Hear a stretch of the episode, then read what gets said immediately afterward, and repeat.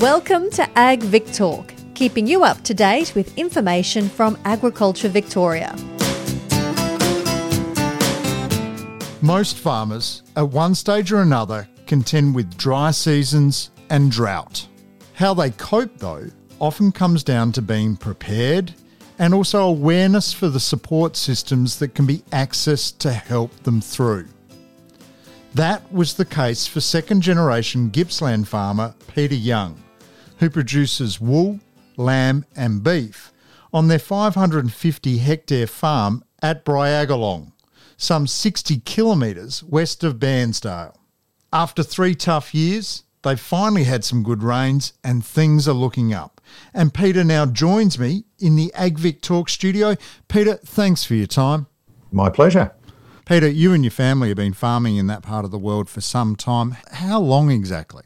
Dad took possession of this property on the 1st of October 1950. So, in that time, you've probably seen quite a few variations in seasons.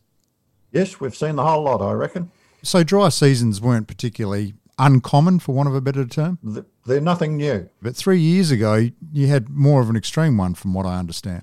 In the three years up until end of January this year, it would have to be the worst one we've had. What did you actually see, Peter, in terms of decline in rainfall? Oh, down to less than half. And the major bit was that it was in dribs and drabs that were never enough to get anything going. So it was very difficult to grow a fodder crop or grow any grass because you might get 10 or 15 mils and then nothing for another three weeks when the ground's already dry. What sort of impact then did that have on your operation? You got 550 hectares there with a lot of animals on it. What was the impact on you? Initially, we had enough fodder in reserve, but it meant over time that we had to continue to sell livestock and continue to buy feed. So, how much livestock did you end up having to sell off, Peter? We got rid of one third of our sheep and three quarters of our cattle. They're fairly significant numbers. Yes, it has a pretty uh, big impact on the bottom line, I know that especially when you're buying feed at the same time. During that time, did you and your wife Alison start thinking about, well, okay, how are we going to manage this if this continues on? Yeah, we sure did. Um, one of the best bits of advice I received was to actually make a decision. Doesn't matter if you change it later, but if you make the decision, for example, to sell a mob of sheep at the end of October, you always felt a lot better because you had actually made a decision putting it off and hoping and all those things didn't help at all. But to actually make a decision and say, right, it's now end of September. If it hasn't rained within the month, significant rain within the month, X number of sheep are on the truck.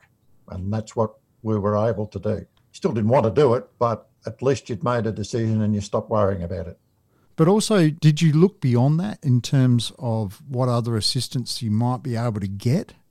to help you keep on going or even modify the property to deal with drier conditions? Well, initially, the first assistance that was available was the farm household assistance, but more pertinent to the longer term was some of the resilience assistance that was available. Things like uh, stock containment areas, water reticulation, things like that. Were they difficult processes to go through, Peter, and also something unusual for you to go through too? Because had you ever needed to seek that sort of assistance in the past? Well, no, we hadn't. The hardest part initially was with the farm household assistance, FHA, getting all the uh, required information together. It was quite extensive. Later on, when the systems got themselves sorted out, it was a lot simpler to apply for help or to ask for help by the time we got to the resilience grants, it was relatively straightforward. I understand, Alison, your wife had a big part in terms of working through some of those processes. Yep, she's the one that understands that a lot better than me. And I'm sure there's a lot of wives who do the same sort of thing as part of a partnership. Outside of that, too, what about rural finance? Were they able to help you work your way through these processes as well? Rural finance were excellent in their assistance for some of the uh, support programs like the emergency water grants and things like that. They were really good. So, Peter, in terms of the Victorian government drought support, what did you do with it to try and help set up the property better to cope with the ongoing dry conditions? Although we had we have good water here, we ended up with about I think a dozen dams that were empty. We had them cleaned out took the opportunity to clean them out. So that was part of it, so that they would actually hold more water in the future. And we also put in that extra water bore and integrated reticulation scheme so that we can put water into dams, water into troughs, the water bores are connected, and then the uh, stock containment areas were able to hang off the side of that as well with good water in there. So, Peter, in terms of moving ahead, if the conditions had remained dry, would have you been able to continue farming at your destock level with these modifications? Well, they certainly would have helped because at the time it was looking dry. We've still got the extra fodder that we bought over the summer, but we haven't had to use it yet. So we were preparing for another at least six months at the time that we uh, received some long awaited rain, shall we say. I imagine that would have been a significant change for you. I mean, it's an obvious thing to say, but how did that make you feel going from feeding and constantly planning to deal with dry conditions? How did that affect you personally? I guess there were there were several effects. One, great relief. At last, it's rained. The paddocks aren't brown and dusty. They're now got a little bit of green on them. Once we had sufficient feed to put the stock back out on the paddocks, the thing that took me a little while to adjust to was this fact of I don't have to spend half a day every day feeding livestock. So um, sort of the pressure was off, but you had to decide what you were going to do. Um, I know that sounds ridiculous, but when the drought was on, you knew what you had to do every day. Once we weren't doing that, it took a while to adjust to say, well, I need to repair that fence or do this job or do that job. So that was like mentally, that was a bit of a shift. Have you been able to connect though with your community as much? You would have been hoping for the relief that the rain brought, and maybe that would bring some sort of sense of normality. But now we've got the current situation and also your broader community recovering from bushfires. So I imagine things at present aren't quite what you might have imagined them to have been when you got past the drought. Yes, one of the changes I noticed during the drought was even though everybody was flat out doing what they had to do to survive, every now and then you'd get a random phone call from somebody just to say, How are you going? Previous to that, we would be just busy doing whatever and we'd meet at uh, workshops or other organisational meetings of, of any kind, sort of have a quick conversation then. But because we're all so busy, I noticed, and I tried to do it myself, ring somebody, just, oh, I better ring Billy Bloggs, you know, see how he's going. So that was one significant change. And now with the COVID, of course, well, there's no face to face contact, so the telephone's still pretty important. And meetings on Zoom are good, but they're not quite the same.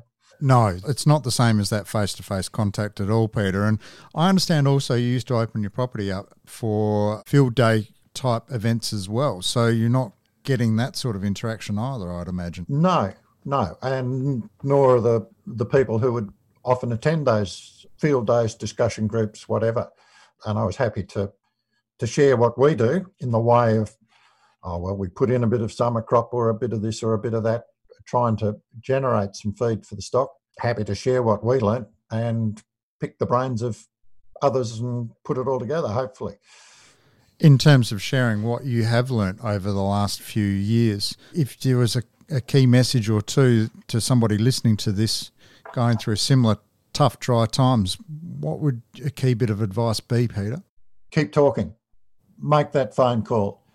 Even if you're not feeling that flash, find out how your neighbour's going and you know if he's a good listener, he'll pick up that uh, things aren't going too well for yourself. So it's an opportunity to download, and also there's plenty of professional help, either medical, financial, um, planning, know, the counselling type things. If you feel you need it, one of the things I guess has changed is that it's not weak, it's not a negative thing to ask for help.